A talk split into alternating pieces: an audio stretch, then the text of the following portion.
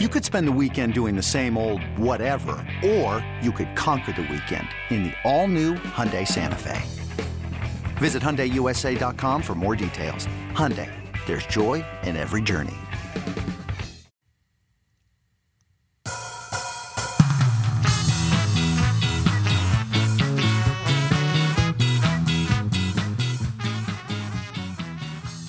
Welcome to On the Bench.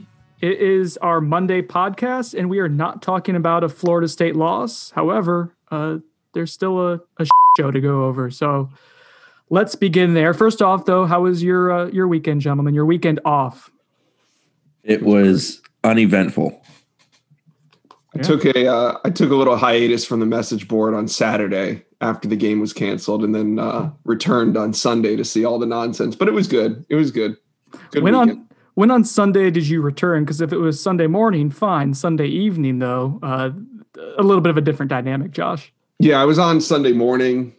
A lot of Dabo bashing, a lot of um, acceptance of uh, guys like Dan Wolken and the USA Today crew. A lot of pioneering of, of guys that we don't really hear a lot from. But then, yeah, the evening turned a little bit different, huh? Yeah. So. Uh, there is obviously a lot to go over since the last time we podcasted. Even like we were going to talk about the ESPN article, but I don't even think there's a need to really get into it because there's so much. Feels like it was a month ago. So it's Saturday morning. I'm actually taking my morning BM, and Josh called me, and I and, and Josh is one of the few people I'll talk to while pooping. Did you know that, Josh? I'll talk to you while on the bathroom, on the stall. Hmm. Anyways, he's like, Chris just sent us this, and it was an email from FSU saying that the Florida State Clemson game had been postponed. Now, at that point, I'm about to leave for the stadium. Uh, I imagine Chris was as well, and that's where it all starts. So, Chris, uh, if you want to fill the people in on on some of the uh, the gaps in between then, and then we can get into my Twitter shenanigans as well. But there's a lot of layers to this. No. Well, FSU announces around 8:45 a.m. on Saturday morning that the game has been postponed. Our first priority is the health of our student athletes, and I appreciate the protocols that have been put in place by FSU and the ACC to ensure everyone's health while allowing us to play this season. The statement said from head coach Mike Norvell. It's unfortunate that we will not have the opportunity to compete today, but we hope to be able to play Clemson in December. Both teams have an open date on December 12th to add that to the conversation. The quote went on to say, I am thankful for the support and coordination between our administration, Clemson, and the ACC office. Our team will now turn our focus to hosting Virginia next week. Now, here's where it all goes real fun. That last uh, comment about the support and coordination between our administration, Clemson, and the ACC office, it didn't really play out that way. Uh, you know, the the war of words that began immediately afterwards involving head coach Dabo Swinney, Clemson athletic director Dan Radakovich, um, Radakovich. Is it Radakovich or Radakovich? It doesn't matter how you pronounce his um, name. He gave Paul Johnson a giant contract extension. That comes about. The ACC issues a similar item about the postponement. I'll read real quickly the middle blurb of that. The postponement follows this morning's game conference call at which both teams' medical personnel were unable to mutually agree on moving forward with the game. Both teams continue to adhere to the minimum outlined protocols within the ACC Medical Advisory Group report which is available on the ACC.com with a link to the full report of that ACC Medical Advisory Group report that they've been kind of that's the backbone of how they're going to play or not play this season. So the story is Clemson has a reserve offensive lineman who shows symptoms during the week but tests negative, travels with the team. The final test before kickoff comes back as a positive. FSU decides we're not playing because we don't know about contact tracing the possibility of other players on Clemson's team having it. You know, Clemson's already now put this young man into essentially a quarantine, even though he traveled with the team on the plane. FSU is concerned about it. Now, first thought in my head is FSU played with about 59 players at NC State. They have roughly 60 to 62 guys currently available scholarship wise. You know, if they get eight to 10 down with issues, they're they're done. Like they're not going to play. I think the threshold is 53, if I remember correctly, for the ACC. So they're hanging out in territory that's pretty dangerous. But that's where it at. But I'll let Sonnone kind of take the baton and run with it for the next hundred meters. So the a few details here because uh, semantics are going to be a part of this conversation, as we saw last night. uh, the narrative that Clemson traveled with a player who had symptoms. Clemson took issue with the player had symptoms earlier in the week. Uh, there's some uh, unclarity on whether he practiced earlier in the week or not. I think Clemson said he didn't, but then there's an ESPN article that says he was allowed to practice while wearing masks and visors and maintaining required social distancing away from competition. I'll continue reading the ESPN article here. By the time the team traveled to Florida State on Friday, using nine buses for extra distancing, Swinney said. So they they bus to Florida State? Is that the or do they bus to the plane? I presume they're talking to and from planes. I, I can't imagine they bus all away from Clemson even then there's Clemson saying that they're wearing like guys are wearing multiple masks for safety, but then we see pictures of Clemson on Friday on social media of guys not wearing multiple masks. And I don't even know if that works that way. It's not like wearing two condoms, which don't do people at home. That, that doesn't work either. Uh, the back to the ESPN article, the player was no longer showing symptoms and was allowed to accompany the team to Tallahassee. Once the Tigers arrived, however, test results showed that the player was positive for the virus. There was a Saturday conference call, as Chris said. Uh, they could not reach an agreement on the game. Clemson's doctors thought it was okay to play. FSU said it was unsafe. The game postponed. FSU wants to play on December 12th. Clemson wanted to play this weekend or Monday. This is where we start getting into the the fires kind of being fueled here. The embers uh, are now burning quite bright. Dabo on Sunday evening basically said that FSU should get the bill for traveling uh, if Clemson were to travel back. Uh, meanwhile, the ACC has been silent more or less in, in all of this. We'll get to that in a little bit. Whew. All right, I have thoughts on Dabo, but but first, Josh, uh, your perspective from you're gonna put me. You're gonna go to me first. Do you want me to go first on it? I don't think I have the most popular opinion. I'd rather have you get your take off, and then uh, I was going to use you to make everybody myself. Everybody wants to live in the bubble where they hear you uh, go in on Dabo. So go ahead my issue with Dabo Swinney is that he, I feel like I'm setting up for a for a take that someone's going to cut this and, and, use it later, which I really hope not. Uh, my issue with Dabo Swinney is he comes off as either negligent or reckless, but more than anything, really a bully. He comes off as someone who is trying to bully FSU into feeling like they should have played this game when all evidence of like so so what's the logic of saying that FSU is ducking this game? Now I, I know when I heard the news first, I was like, oh, you know, FSU didn't want any of this. They got the out. They're taking the out. But then you step back and actually apply some some logic to it. All right, one, FSU isn't afraid of getting an ass whooped, And you know why? Because they've gotten their ass whooped all season. Their last five losses are by a combined 130 plus points. Their last three losses to Clemson in the series are by almost 100 points total. FSU isn't afraid of getting its ass kicked like that.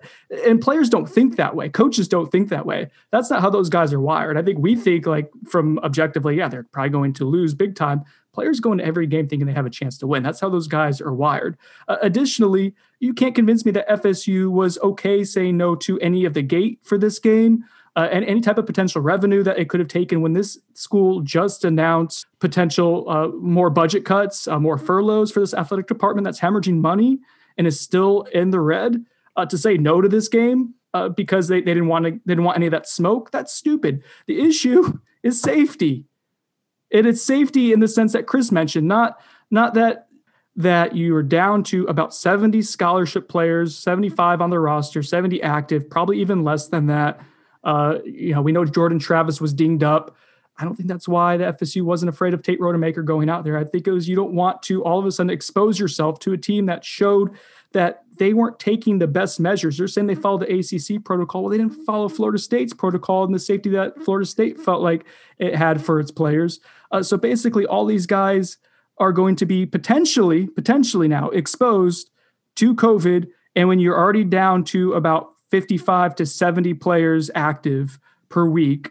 Uh, if that number gets kept by 10, then either one, uh, you're unable unable to play the remaining games in the season, or two, if you do have enough to play, the depth is so dwindled and and significantly uh, maligned that you expose depth issues and, and injury issues in the course of a game. So there's safety long term in, in a couple of ways, both COVID related and then just playing football. Uh, so for Dabo Swinney to then come out and say this wasn't a COVID reason why FSU didn't want to play, they used COVID as the excuse. That's. Uh, and this isn't the first time he spoke out of his ass uh, on any type of social issues and showed some sort of irresponsibility. uh, either with the pandemic, with a bunch of players getting in the offseason, allowing Trevor Lawrence to be on the sideline for Notre Dame when I believe, pretty sure, I should double check this, was still within that 10 day window of testing positive.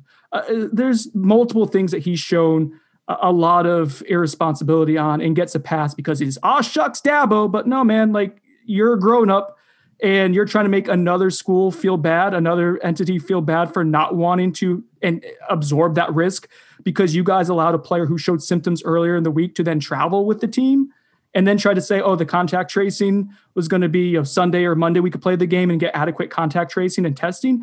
Logically, that doesn't make sense because the testing has already shown a player with symptoms or a person with symptoms uh, th- that test results may not show positive for for days afterwards. So it doesn't pass a sniff test for me, and there's nothing that makes sense on my end that you can convince me otherwise right now with the information that we have that the FSU was ducking this game.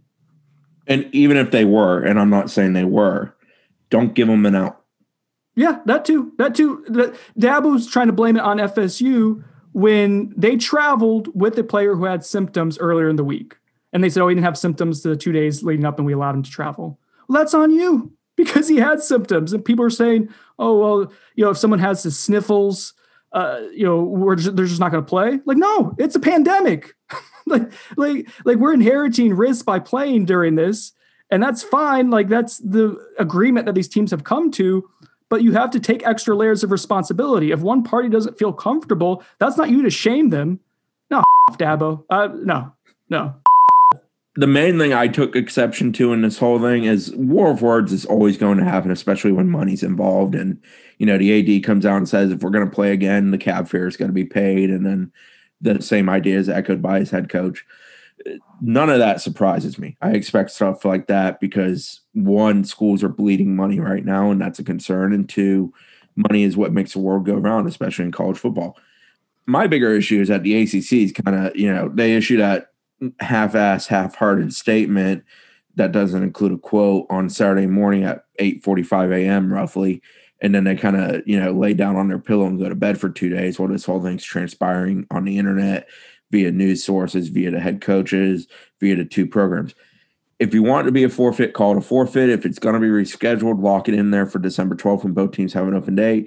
If you're going to say that it's neater, come out and you know, I'm not everybody loves to assign blame. I'm not here for that with this. But if one side is wrong here, make the point that one side is wrong. If neither side is wrong, then say they're going to play again.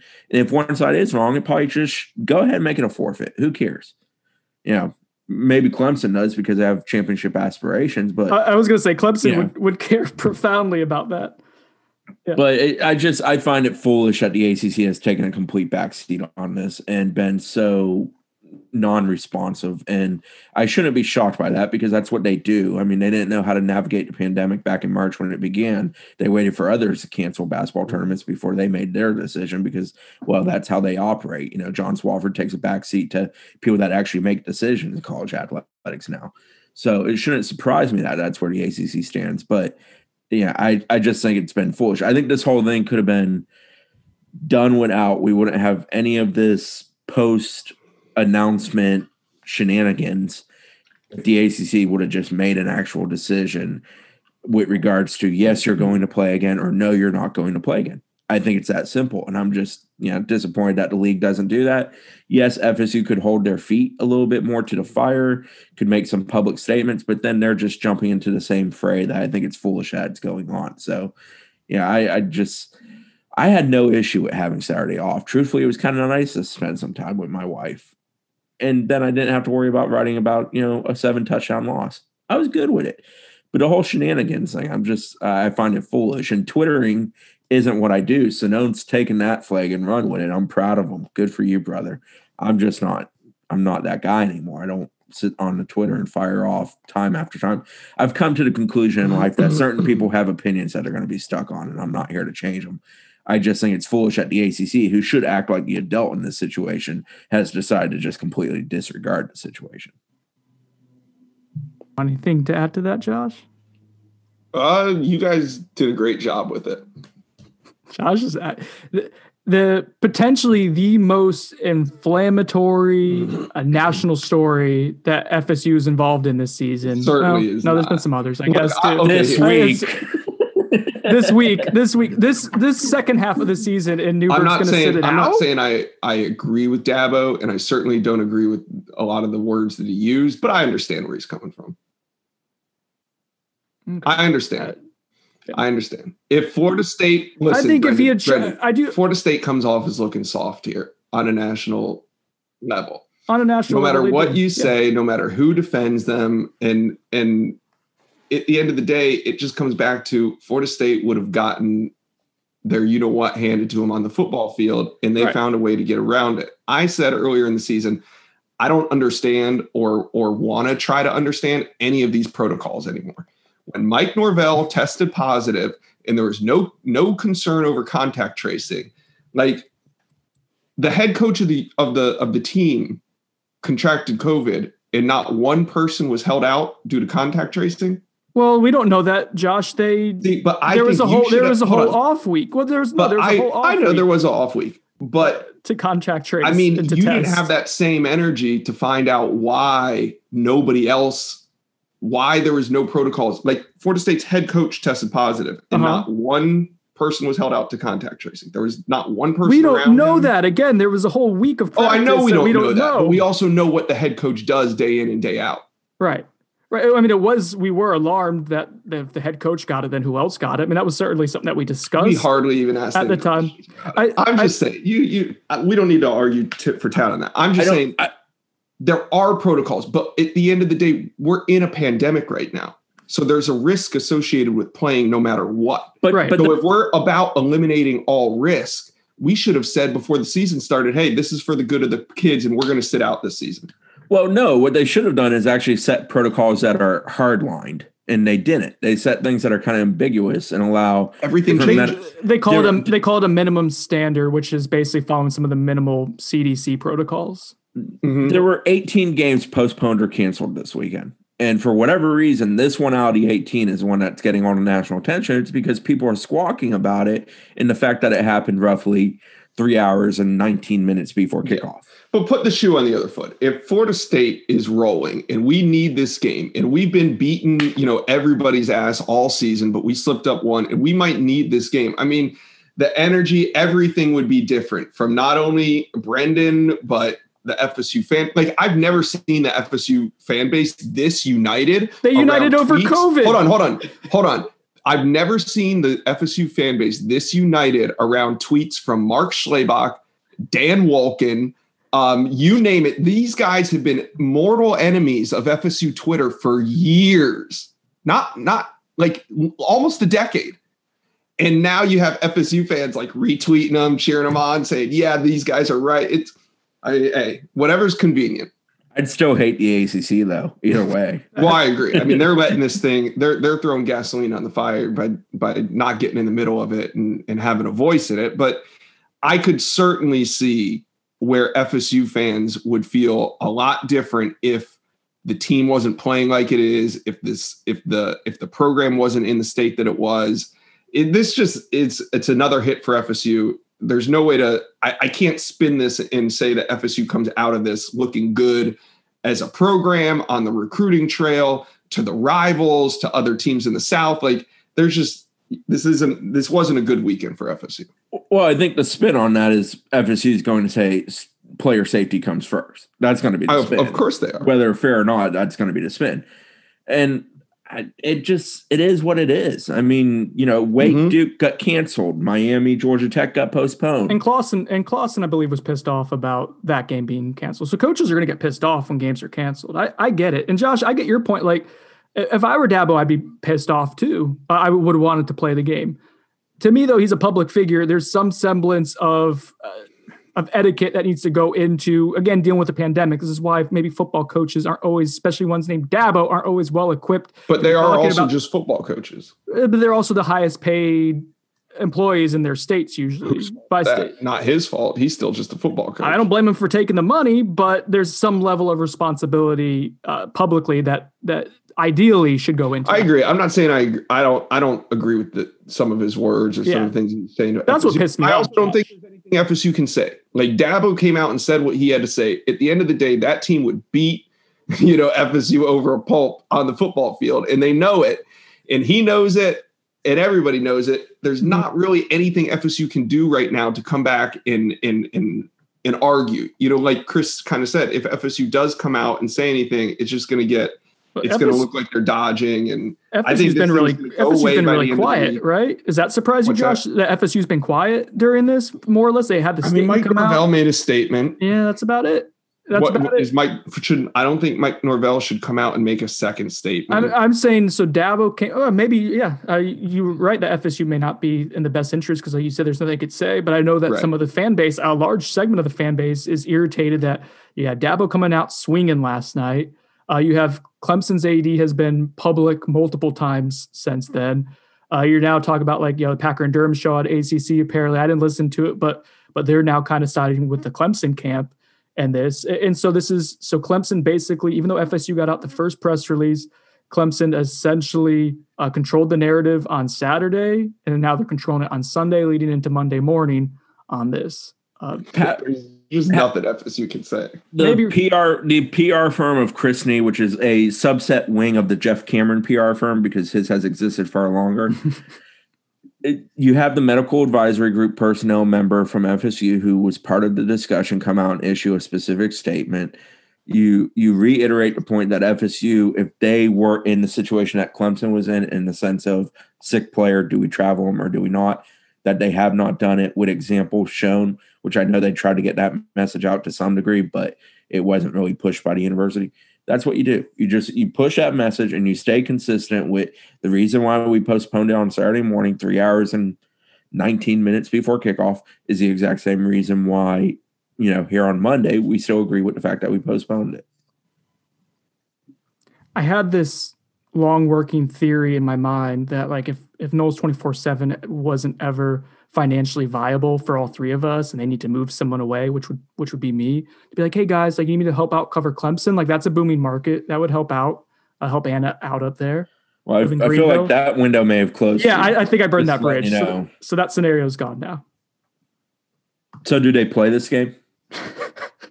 So I'm pulling up ad stuff to do a Market Square Liquors read. Uh, do they play this game? So FSU, I kind of is putting out like a bluff here. I don't even know if it's a bluff, but they know that Clemson doesn't want to play the game on December 12th. FSU is basically saying we'll play on December 12th. Like we're we're cool with that. Are you guys? Clemson then is hemming and hawing over it. Uh, I would bet money to say no, this game does not get played. Well, you actually have bet money. Did we end up betting it? I don't know. I, I- I know me and Bob are on the line for the 20 bucks each. So I forget don't what know. side you were on, Chris. I can't keep track. I, I think they're going to try to play it because at this point, I think the fact that the ACC hasn't come out and called it canceled or forfeited when they could have ended this whole debacle over the last 48 hours leads me to believe they're at least going to, for the short term, say they're going to attempt to play. There are eight teams already playing on that date, if I remember correctly. I think eight ACC teams are playing on on December. December 12th. Is Notre Dame playing on it? I don't remember offhand, Uh, but I would presume that's likely because of the whole USF pause that they had. Uh, okay, so that would be. I think that's the dynamic too. Like Clemson would probably prefer the buy. Now, if Notre Dame's not playing on December twelfth, then I can't imagine that Clemson would want to play. Uh, if it's a little bit more of an even playing field for the ACC championship game the next Yeah. week, that's what we're talking about. Notre Dame is at Wake on Saturday, December 12th, as of Okay. right now. Damn. What if this game is played, and what if FSU wins? All right. Every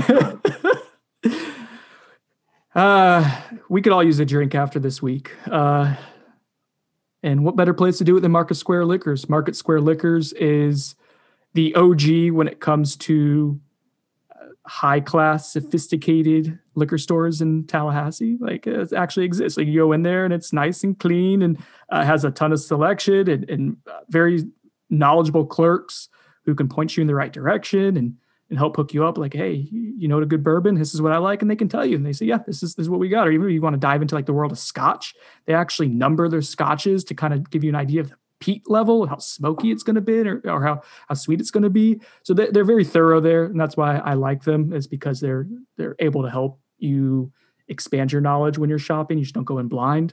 And they have a pretty cool event coming up here on December 3rd. Uh, that's next Thursday. Is that next Thursday? Holy crap. Uh, basically, you can go ahead and pre purchase a bottle of Woodford Reserve Bourbon or Rye, Jack Daniels Single Barrel, which is awesome, Gentleman Jack Whiskey, which is awesome if you're a beginner, or uh, Herradura Tequila. And uh, you go ahead, you get buy those ahead of time, and you can get them engraved for free. So you get a message on there, you get a on the bench symbol on there, whatever you want. You give it for yourself, you give it to a friend. Uh, they're doing bottle engravings, or if you just you know have a uh, have a bottle of, of another brand that you want to go ahead and get it engraved, you can bring it in. Uh, coming up pretty soon here. So they, they have that going on. Also, Market Square Liquors, awesome. Love them. Thankful to have them as a sponsor. If you go, let them know we sent you. All right, a few other things before we get to some recruiting items here. Corey Durden is no longer playing this season. He has opted out. Now, based on the Chris, can you pull this up while I'm talking? Is he still on the roster as of Monday morning? He was during the weekend. Uh, he opted out. His tweet was kind of murky as to what his intentions were, but then he tweeted out last night, uh, basically saying that he wasn't going to miss this fan base. He surprisingly did did delete that tweet soon after. I don't anticipate Corey Durden playing another snap for Florida State. He is still on the roster as right. of as of 8:34 a.m. on Monday, roughly just shy of 48 hours since the game was postponed. All right, so that's one one piece of information. That was not a surprise. I think we kind of hinted. I kind of hinted at that about a week or two on the podcast. I wouldn't be surprised if if he uh, shut it down for the rest of the season. That's what happened. Uh, let's see. One other thing, we don't have to get too much into this. Other people have talked about it. Other websites have written about it. We had a full podcast dedicated to having Andrea Adelson and David Hale come on to talk about the steep decline of Florida State football. Uh, I know you guys have kind of familiar, familiarized yourselves with some of the aspects of that article, and uh, and obviously listen to the excellent podcast that we put up with Andrea and, and David. Don't shake your head, Chris. Don't do that. Hurt my feelings. It was a really good podcast the one aspect that, and then there's a few things I think you can say, you get nitpicky on when you're talking about a 9,000 word story that was initially 12,000 words and they keep cutting it. And you could probably explain this FSU decline in, in hundreds of thousands of words. Uh, to be honest, you could write a book on it.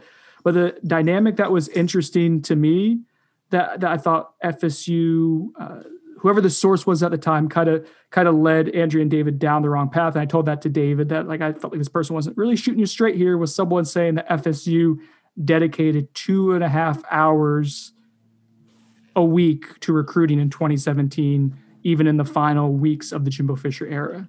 Oh, we call him bullshit on that, fellas? Correct. Tino Sunseri might have recruited for two and a half hours a week or whatever you said it was, but uh, the staff wasn't. We talked to it. It it didn't take sources. I mean, we were talking to recruits.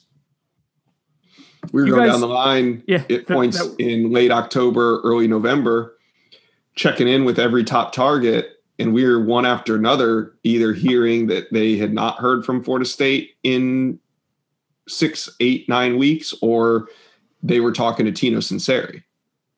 I mean, we were living it at the time. And we are you know we were just reporting that. So we were putting it together. We didn't come up with this opinion based on talking to sources. We came up with this opinion by covering recruiting at the time. It wasn't even an opinion. I mean right, right? i mean it was pretty ironclad fact. Uh, now i think you can get into battles of semantics which is welcome to 2020 people love to get into battle of semantics.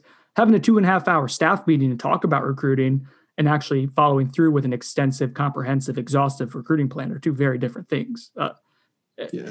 anyone trying to convince you that Jimbo had the intention of leaving Florida State in a good place when he was at 20 at the end of his tenure when they're in the midst of that uh, downward season in 2017 is lying to you. I don't I think, think, he was sabotaging FSU. Uh, I think things were just I think things were just getting away from them. I mean that I, staff I think things were I think the wheels were coming off. I think you had a lot of coaches that without the initiative of Jimbo looking over their shoulder, were no longer interested in doing their jobs to the fullest. Um, it was just, it was all coming apart. You don't think there was any sabotage? Uh, no, whether- I, I, think it was no. bad. I think it was a bad marriage effect, and the bad marriage was him and Andy Miller more than anything else. Um, you know, plenty of others play a role in that. Stan Wilcox, for example, but him and Andy Miller hated each other. And if you're in a relationship and the guy who controls the money and the guy who wants the money hate one another and can't ever come to the same page, same agreement, and there's a go between. In this case, it was John Thrasher, and eventually that go between throws his hands up and kind of gives up on the case. Then what happened happens, and that's why that transpired more than any singular thing. There are so many pieces to why FSU had a downfall, and there's a reason you can write a twelve thousand word story, and hell, you can write a lot more than twelve thousand words if you want to really dive real deep. But you know, at the end of the day, Andy Miller, who controlled the money, financials of FSU, and Jimbo Fisher, the head coach who wanted to run it a certain way using those financials, despised one another. And that was a screwed up relationship. And there was not enough adulting going on in the room with the other individuals, the Stan Wilcoxes of the world, who the head coach did not respect at all. And John Thrasher, who the head coach did respect, but eventually kind of threw his arms up in the whole situation. You know, that that is what led to him walking out of the building one final time. I thought that was the beauty of that article was it, it could have been said in a lot less words, obviously, but the dysfunction throughout the entire athletic program, throughout the entire university, as it trickled into Florida State football, was so deep rooted and so out of control, especially by the end of it, that like look at all the things that even years later these sides can't agree on and how little responsibility each side takes. And that's when people want to parcel out some of like oh this quote wasn't uh, directly you know this quote didn't represent this faction correctly and this quote didn't that's the reality they were living in and that no one wanted to take responsibility. I thought that's what the article absolutely nailed. The only positive that's happened since then is that the the structure of boosters and university has changed. It's become yeah. one instead of two but other than that, not a whole lot has changed, and that's not a good thing. This university desperately needs a real AD, and it has for a long ass time since Dave Hart left the building. And that's not you sideswiping Dave Coburn. You like no, I like Coburn, like but Coburn. at the end of the day, Coburn's a financial guy who is here to get the books right and then hand the baton off to somebody else. He's not going to be able to get the books right. I mean, it's a miserably awful situation that he's been put in. So at this point, and I know they're waiting for the next president to hire the next AD, but damn it, they need a real AD, and they have for a long, long time. And I think this past weekend's a good example of where just yeah. having an organized, unified voice in line would be helpful, would be beneficial. That doesn't necessarily exist uh, in a highly, highly functional uh, degree right now, and that's problematic. It is going to continue to to present issues here and there when you don't have that stability long term, as we saw from that ESPN article uh, which again uh, was was well done and uh, hat hat tip to David and Andrea Adelson. And Jimbo did sabotage FSU. He shit on the facilities on the way out and stopped recruiting. That's saboteur. Saboteur. All right, quick commercial break. A lot of recruiting news to get to on the other side. Stick with us. Introducing the two way V4, where groundbreaking fuel cell technology meets fresh foam cushioning for the ultimate performance. With fuel cell, each step feels explosive, delivering unparalleled energy return. Paired with fresh foam, experience maximum comfort throughout the game. Its lightweight textile upper offers support and breathability without sacrificing agility. Whether you're hitting the clutch shot or locking down the opposition, the two way V4 gives you the tools to play at a high level. Learn more and purchase the two way for yourself at newbalance.com. This episode is brought to you by Progressive Insurance. Whether you love true crime or comedy, celebrity interviews or news, you call the shots on what's in your podcast queue. And guess what? Now you can call them on your auto insurance too with the Name Your Price tool from Progressive. It works just the way it sounds. You tell Progressive how much you want to pay for car insurance, and they'll show you coverage options that fit your budget. Get your quote today at progressive.com to join the over 28 million drivers who trust Progressive. Progressive Casualty Insurance Company and Affiliates. Price and coverage match limited by state law. All right, welcome back to On the Bench. Lots and lots of recruiting nuggets and details to dive into. Let's start off with this juicy nugget. This is one that people have been wanting to know about for feels like months. Now it's finally here, and I feel like there's not enough fanfare for it. DeQuavian Fuller no longer considered part of this recruiting class. Uh, who wants to take this one? I'll grab it. Um, right. Lehigh senior three star linebacker DeQuavian Fuller confirmed with 24 7 Sports Andrew Ivins on Friday that he should no longer be considered an FSU commit. Quote, right now, I don't have anything really going on with the whole staff switch at FSU. He went on to say that he's been texting with Pitt a little. Doesn't sound like he's got an offer from Pitt. Now, let me explain how DeQuavion Fuller got, got on the commit list to begin with Uh, this was a desperation move by Willie Taggart and Raymond Woodie to keep his brother Quayshawn Fuller committed at the time um, of his recruitment back in, was it 2018? 2019? What, that Fuller committed? Quayshawn brother signed. uh, well, he's in year two here, so he would have been 2019. 2019. Right. So DeQuavion Fuller at the time was just a sophomore or going into his sophomore year. Wasn't really sure how he's going to develop. Didn't have a lot of interest at the time, but he was also young. Um, FSU extended the offer. He committed on the spot. I believe it was like within seven to 10 days of signing day. So that shows you it was literally a desperation Hail Mary to keep Quayshawn Fuller committed because he was flirting with Alabama. Now, we were even skeptical at the time if Alabama would have taken Quayshawn Fuller, but that's neither here nor there. The staff extended the offer to DeQuavion. He committed. Shortly after that, Willie Taggart and that staff moved on a year later. DeQuavion was still on the commit list. Um, he was inherited by Mike Norvell and this staff. I don't think they had any intentions of getting him off the commit list right away. Um, they probably wanted to see him in person and all that, but due to the pandemic, due to the shutdown, they weren't able to get him on campus. They weren't able to go see him. Um, DeQuavion Fuller didn't really progress the way that I think an FSU program would have liked. He's still a 5'11 middle linebacker. And the long and short of it is this was gonna this was they were gonna part ways one way or another before signing day. I don't think DeQuavion Fuller thought he was gonna sign with Florida State, and the Florida State staff surely didn't think that they were gonna si- sign DeQuavion Fuller. Um, but now it comes to an end.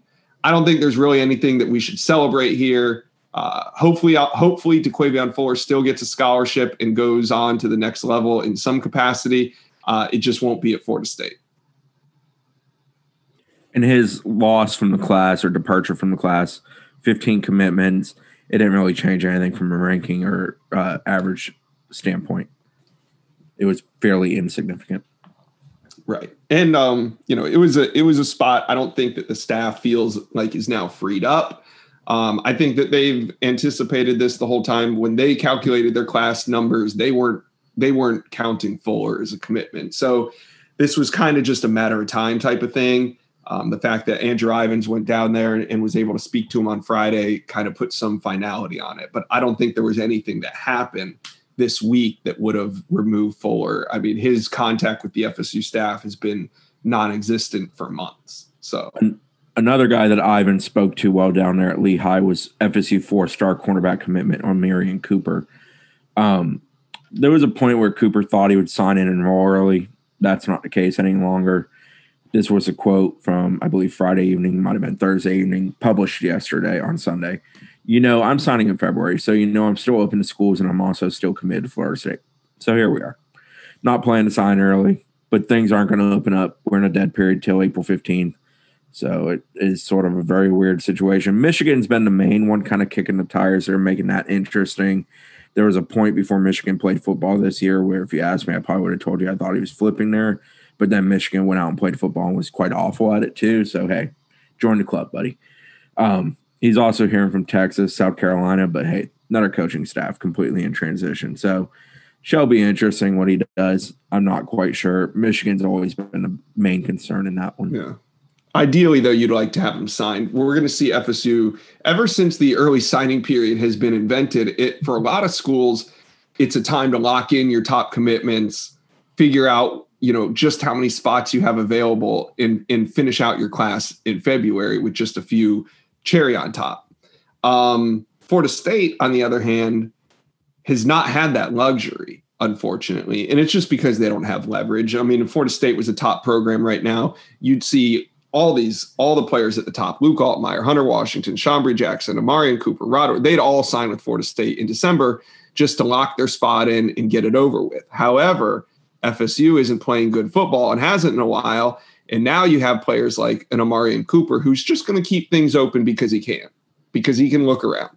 It's not just And- that, uh, right, Josh? It's also that they've had a head coach transition in two out of the oh, I guess it was going on year four of the early signing period, but they've Well, yeah, The- yeah, and I'm just saying, if they were winning in a top program, they wouldn't have they wouldn't have any of that happening, and they'd be having the top part of their class, you know, lock it in by signing by the early signing day. Right now, the count that I have is nine of 15 and 10 to sign early out of Mhm. the FSU commitments. Now, one of those Luke is Luke Altmaier, the quarterback, who there's concern that Ole Miss is going to steal him away, but he's an early enrollee. So there's going to be finality to that expected in the December month. Um, but yeah, nine of 15 is where it stands. That number probably inflates a little bit A little, but I, I think there's going to be a couple that you have to keep recruiting into January and February, and that's not what you want to be doing. You want to be able to put certain guys to bed and be able to focus on the select few high schoolers you're still pursuing and the portal, which will be exploding at a rapid rate at that point.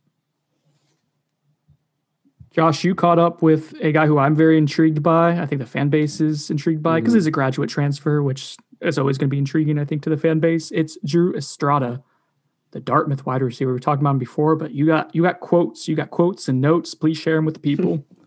yeah. I finally got up with the six foot, 190 pound Estrada, who's uh, leaving Dartmouth, as you said.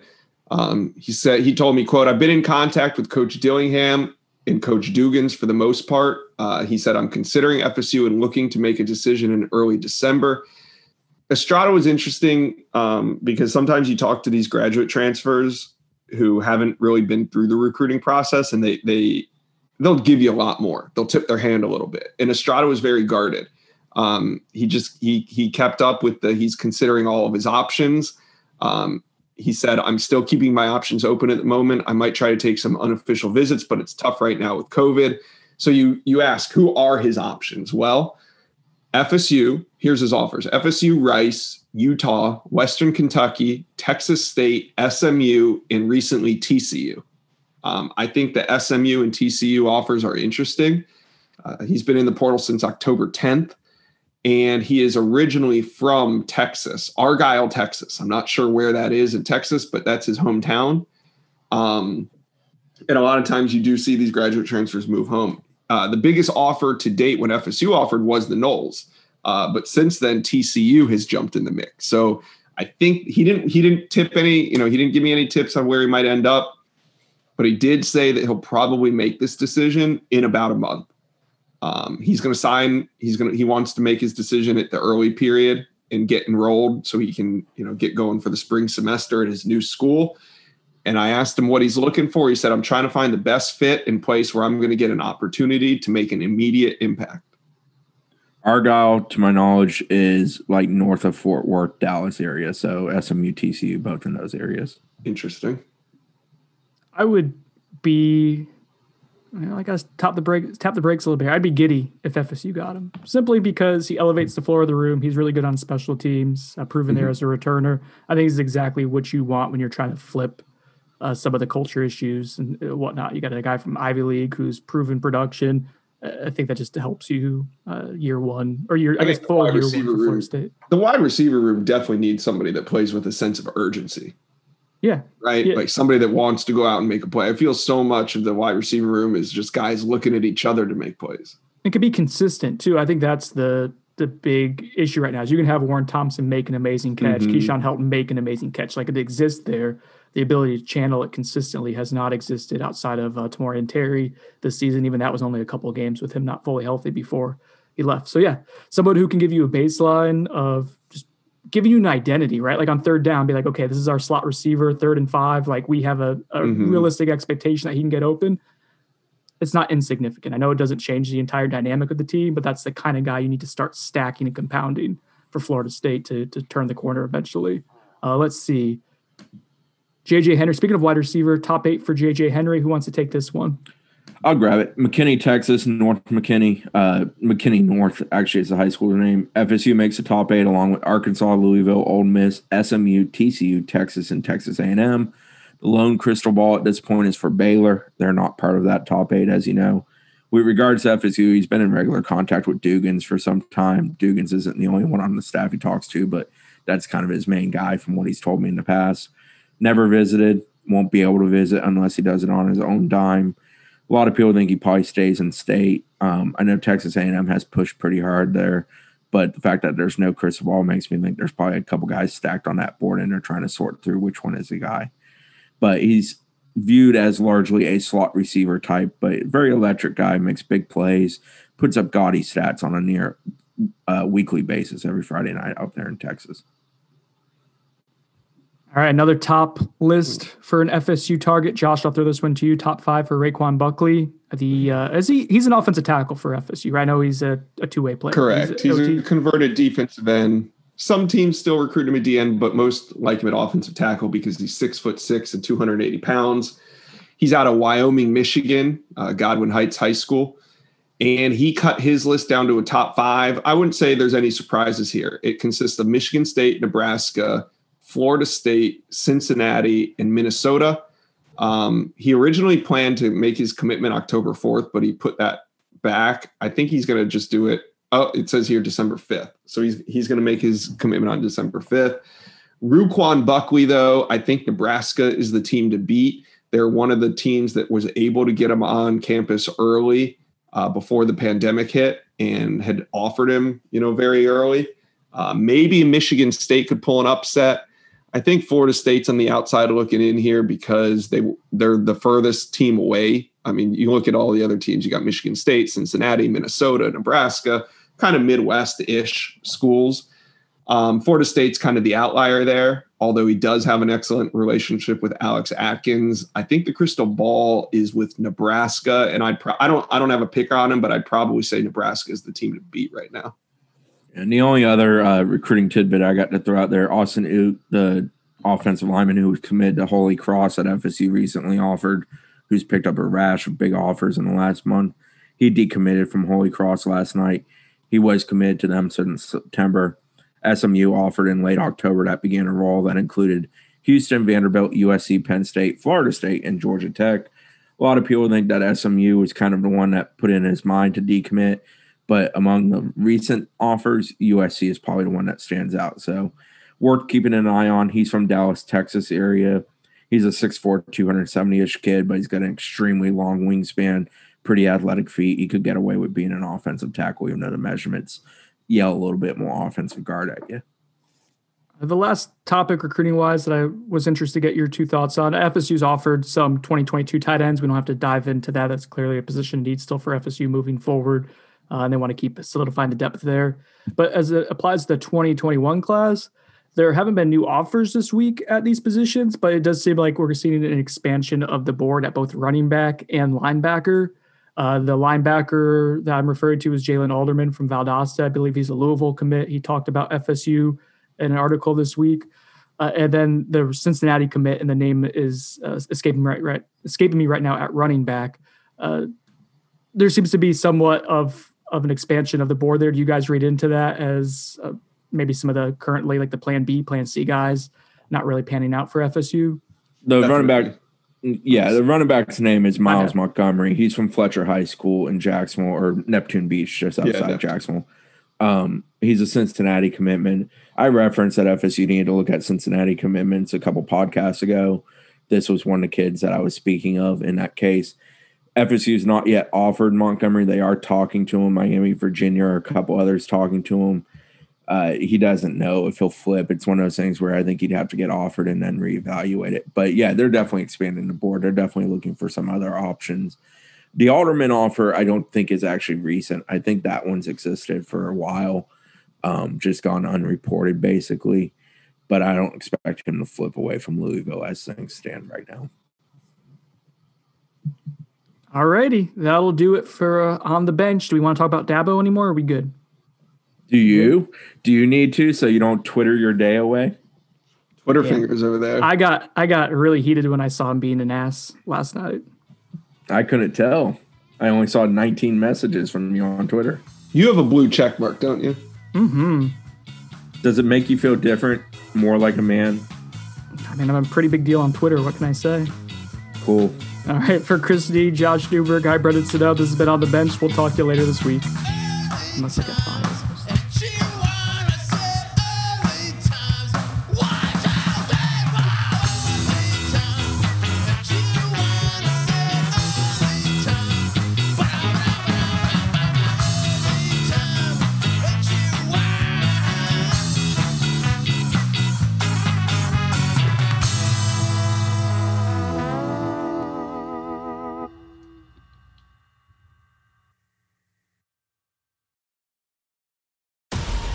Wait is over. The Chi returns with new episodes on Paramount Plus. What brings you to the show? Opportunity. Everybody get down! Walk right up to the side. A new reign is coming to the South Side. Never should have sent a boy to do a woman's job. The Chi. New episodes now streaming. Visit ParamountPlus.com slash The Chi to get a 50% discount off the Paramount Plus with the Showtime annual plan. Offer ends July 14th. The subscription auto-renews. Restrictions apply.